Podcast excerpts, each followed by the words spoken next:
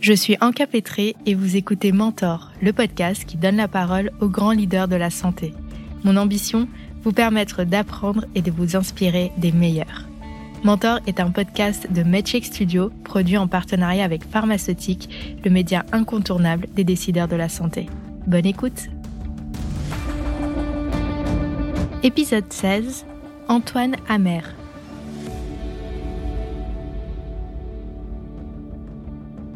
Né dans une famille soudée d'origine égyptienne, Antoine Amer a grandi dans l'ombre de la guerre civile en Algérie, une expérience qui a laissé une empreinte indélébile sur sa vie. Ses premières années difficiles, marquées par la violence et la peur, contrastent fortement avec la renaissance qu'il vit en arrivant en France. Ce changement radical de décor n'est que le début d'une série de transformations profondes. Antoine nous emmène de ses débuts en médecine à Toulouse à son ascension fulgurante dans l'industrie pharmaceutique où il gravit les échelons de l'Arabie saoudite au gratte-ciel de Chicago.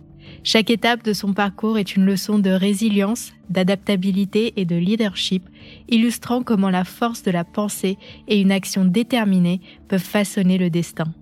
Son histoire est une source d'inspiration, montrant comment le courage, l'adaptabilité et une vision claire peuvent mener à une carrière accomplie. Bienvenue dans Mentor.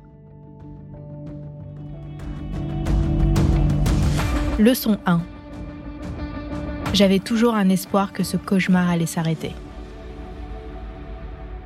J'ai grandi dans un contexte de famille euh, modeste, pas pauvre, mais modeste, aimante, une famille très euh, soudée, une sorte de, bulle, un refuge, avec mes deux frères, mes deux parents, famille égyptienne. J'ai peu souvenir de mon enfance en Égypte, mais on a vécu enfance ou adolescence en Algérie. Mes parents travaillaient plusieurs années à Alger. Donc le contexte de cette période est assez euh, marquant pour un enfant, pour moi personnellement, où il y avait deux mondes. Je vivais une certaine euh, schizophrénie entre deux mondes. Le monde extérieur, assez dur, violent. C'était la période de, la guerre civile en Algérie, hein, où les, frères musulmans qui ont pris le pouvoir et commençaient à, à détruire tout ce qui n'est pas frères musulmans, en tout cas n'est pas en adhésion avec leur idéologie. J'étais au lycée l'extérieur, euh, beaucoup de méfiance, comme vous pouvez m'imaginer, de défiance par rapport à l'autre. On ne pouvait pas dire ce qu'on pensait, beaucoup d'agressivité et de peur. Donc à l'extérieur, j'étais euh, j'étais pas moi-même. J'essayais de de faire abstraction de ce qui se passait autour de moi, avec un mélange de peur, d'interrogation, beaucoup d'interrogation, d'incompréhension de, ce qui se passe. Pour un enfant, c'est très marquant une image qui me revient toujours, euh, qui, m'a hanté pendant plusieurs années. Au lycée, j'avais des camarades de lycée où voilà, on était comme euh, des enfants, euh, des adolescents qui jouent ensemble. Je parle du lycée, j'avais 15 ans. Il y avait, ça a créé, cette époque a créé deux clans dans l'école et dans la classe, et qui sont finis par s'entretuer, mais c'est au sens propre. Donc c'est pas, j'ai souvenir d'un des camarades qui a été décapité par un autre parce que la maman du premier n'était pas voilée. Et c'est donc pour moi c'était euh, c'était un monde presque virtuel. Pourtant je vivais tous les jours.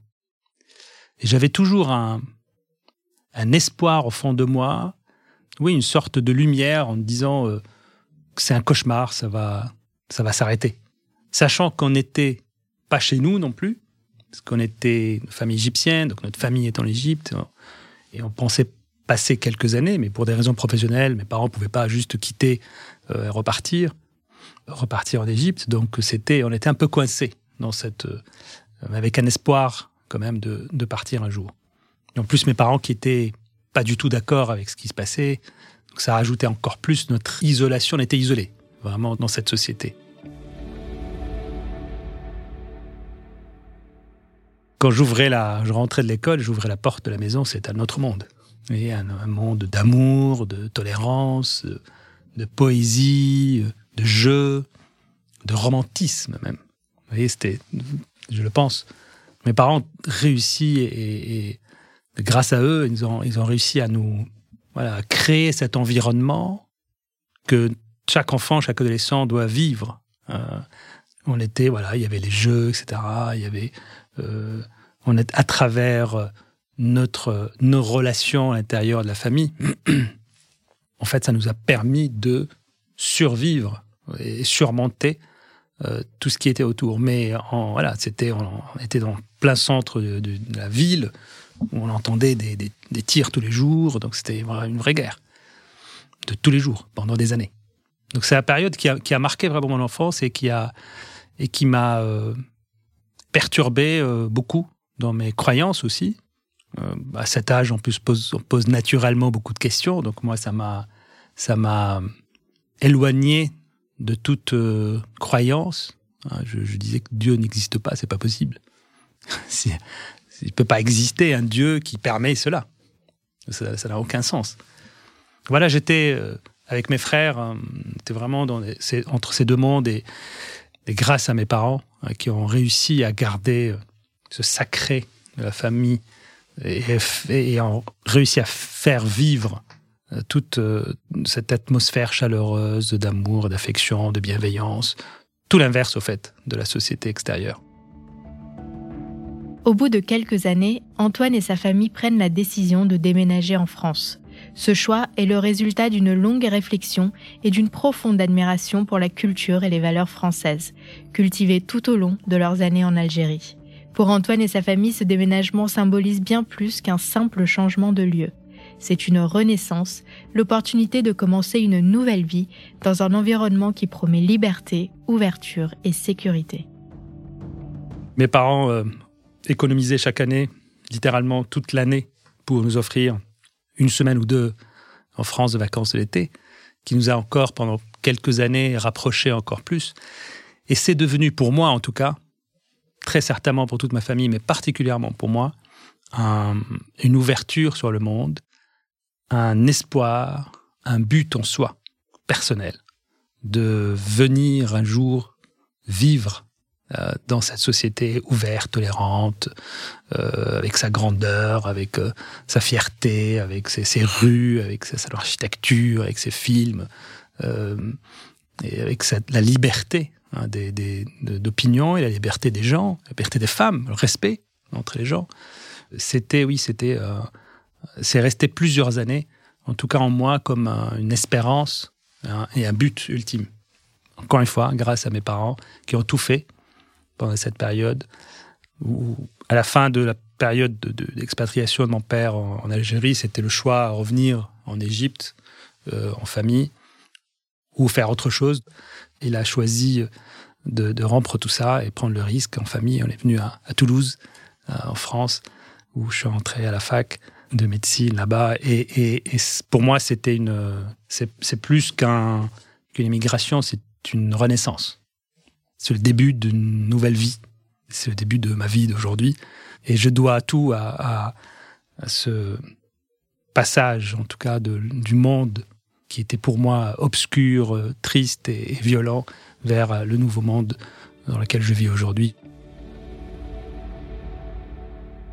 On est venu avec un, amour pour ce pays et un désir d'adhérer à toutes les valeurs, à toute la culture, l'histoire. Et ça, change tout. Dans le, c'est pas un podcast politique, mais un clin d'œil politique, c'est important. Je pense que l'immigration ne peut pas réussir s'il n'y a pas ce désir de l'étranger qui vient dans un autre pays, un désir, un respect et une envie, un amour vraiment euh, et de faire de son pays d'adoption le sien, avec toutes les dimensions d'une nation et tout ce que une nation peut offrir, tout ce que citoyen peut offrir. Et là, j'ai encore, j'étais pas encore français, j'étais seulement euh, étudiant en France. J'étais déjà très très très heureux. Après, peut-être je peux raconter l'anecdote aussi quand j'ai reçu la nationalité française, ce qu'on appelle la naturalisation, que j'appelle moi la francisation. Comment vous dire C'était euh, un autre, euh, arriver à, une autre, à notre euh, niveau d'adhésion, c'était un cadeau pour moi.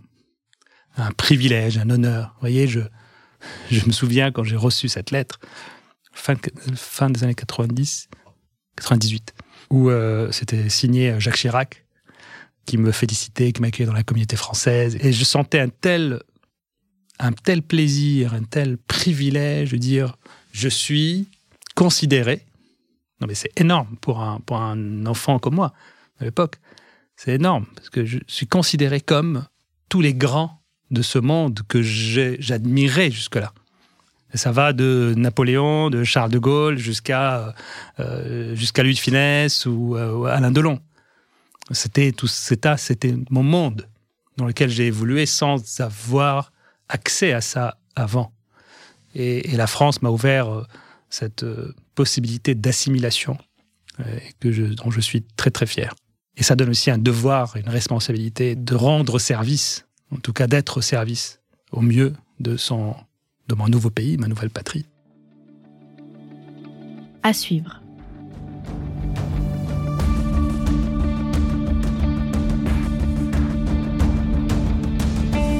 Merci d'avoir écouté cette leçon du podcast Mentor. Ce podcast est produit par Medcheck Studio, le premier studio spécialisé dans la production et la promotion de podcasts pour le secteur de la santé. Pour continuer à suivre l'actualité de ce secteur, nous vous encourageons à faire un tour sur le site de notre partenaire pharmaceutique. Si cet épisode vous a plu, n'oubliez pas d'en parler à vos amis, à vos familles ou à vos collègues. Nous pouvons tous apprendre et être inspirés par les grands leaders de la santé.